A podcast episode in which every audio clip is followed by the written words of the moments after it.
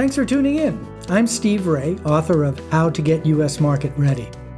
And in this podcast, I'm going to share with you some of the lessons I've learned from 30 years in the wine and spirits business, helping brands enter and grow in the U.S. market. I've heard it said that experience is what you get when you don't get what you want. My goal with the book and this podcast is to share my experience and the lessons learned from it with you so you can apply those lessons and be successful in America. So, let's get into it.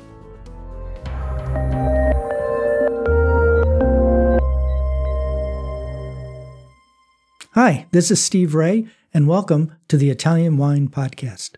This week, we're going to be talking about millennials, a critically important age cohort in the U.S. market.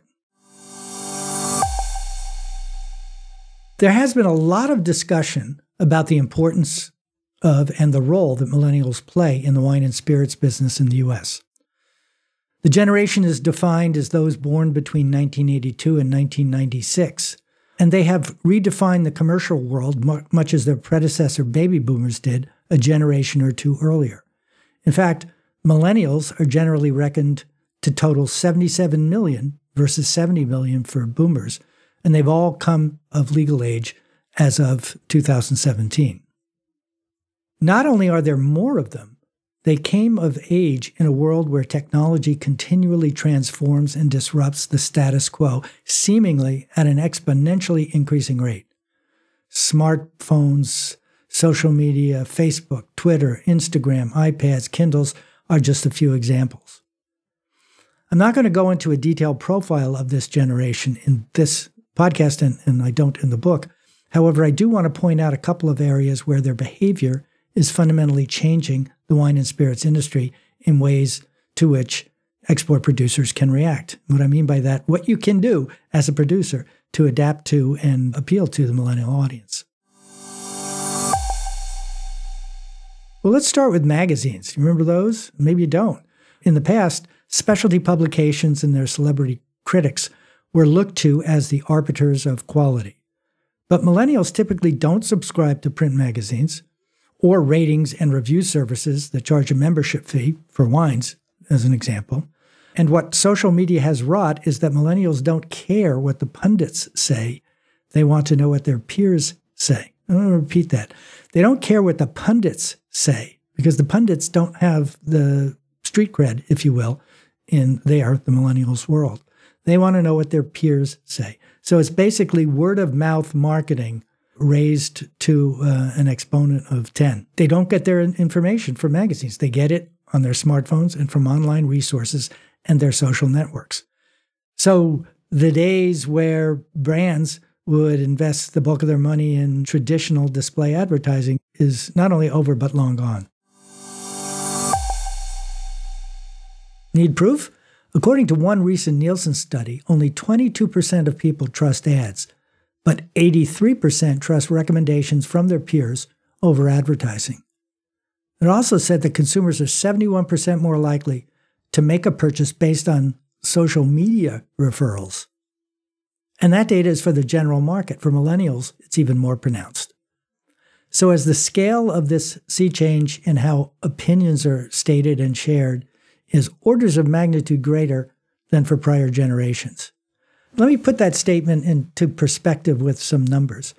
Wine Spectator has a circulation of approximately 380,000. Wine Enthusiast is about 325,000, and Wine Advocate, aka Robert Parker's magazine, is not reported but assumed to be less than 50,000. In comparison, Vivino had been downloaded 24 million times as of 2018 and reports 20 million monthly viewers. VinePair similarly boasts 2 million unique monthly viewers. And Wine Searcher has become the default tool for price comparisons and where to buy worldwide, with 34 million users and over 10 million label recognition scans. And those numbers are orders of magnitude 10x and 100x more reach, with the added component of engagement and evolving dialogue rather than a one way static resource. So I like to stress this in many of my presentations. The key things that millennials are looking for really are the same things that I think that boomers and, and everybody is looking for. But perhaps more pointedly, discovery, authenticity, heritage, legacy, sharing, and emotional connection are concepts that resonate with this generation. And successful marketers are learning how to make those connections. Just one example is 19 Crimes. It leaped from introduction to 1 million plus cases in just a couple of years by using augmented reality to animate and personalize the consumer engagement with the brand. Now, the concept of augmented reality is kind of old hat. It's been around for a while, and we're finding that producers are finding ways to engage in dialogue through label recognition tools. Similarly, the increasingly rapid adoption of new types and flavor trends are being driven by millennials' discovery and sharing. Moscato, Prosecco, red blends, and most recently, rosé. In fact, most most recently, Prosecco rosé are good examples. And as an aside, you can call me a Luddite, but I've been waiting and watching for Riesling to catch fire and hope it does in my lifetime. Hasn't yet in the US. What's even more interesting and often overlooked is that while millennials may get the headlines, the reality is that every age cohort is engaging with these tools boomers, Gen X, and even the greatest generation, albeit with a little help from uh, younger kids like us. So, the bottom line conclusion for this section millennials absolutely are critically important. But if you look at some of the sales numbers, you will find that boomers still represent the lion's share of volume and value in wine sales in the United States.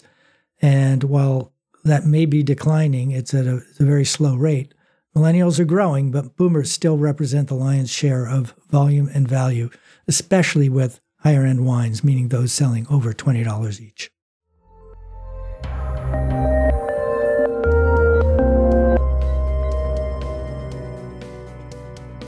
Hope you found this useful. This is Steve Raye for the Italian Wine Podcast, and this week we were talking about the impact of millennials in the U.S. wine market. Opportunities are never lost. Someone will take the ones you miss.